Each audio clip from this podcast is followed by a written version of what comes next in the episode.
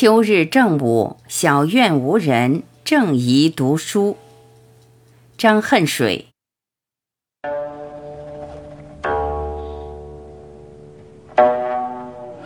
读书有时，亦须有地。善读书者，则觉一切声色或好之处，无不可于书中得之也。是作读书百宜。秋窗日午，小院无人，抱膝独坐，聊闲枯寂，宜读《庄子·秋水篇》。菊花满前，案有执酒，开怀爽饮，了无尘念，宜读《陶渊明诗》。黄昏日落，负手庭除，得此余暇，岂怀万动，宜读《花间诸集》。大雪漫天，炉灯小坐，人缩如畏，豪气欲消，宜读《水浒·林冲走雪》一篇。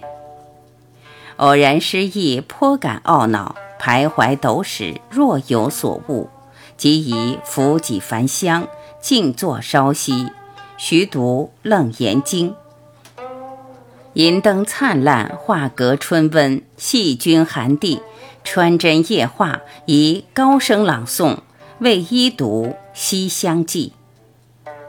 月明如画，清霜行天，秋夜迢迢，凉多客感，宜读盛唐诸子，宜唱三叹之诗。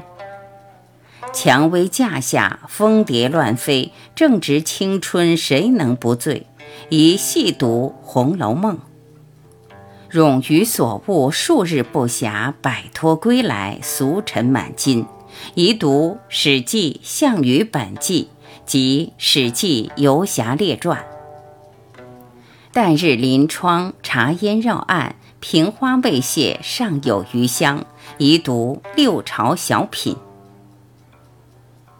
题曰百宜，不能真个列举百宜，必欲举之，未免搜索枯作。然而哭则无味矣，静作抛砖之引，以求美玉之来。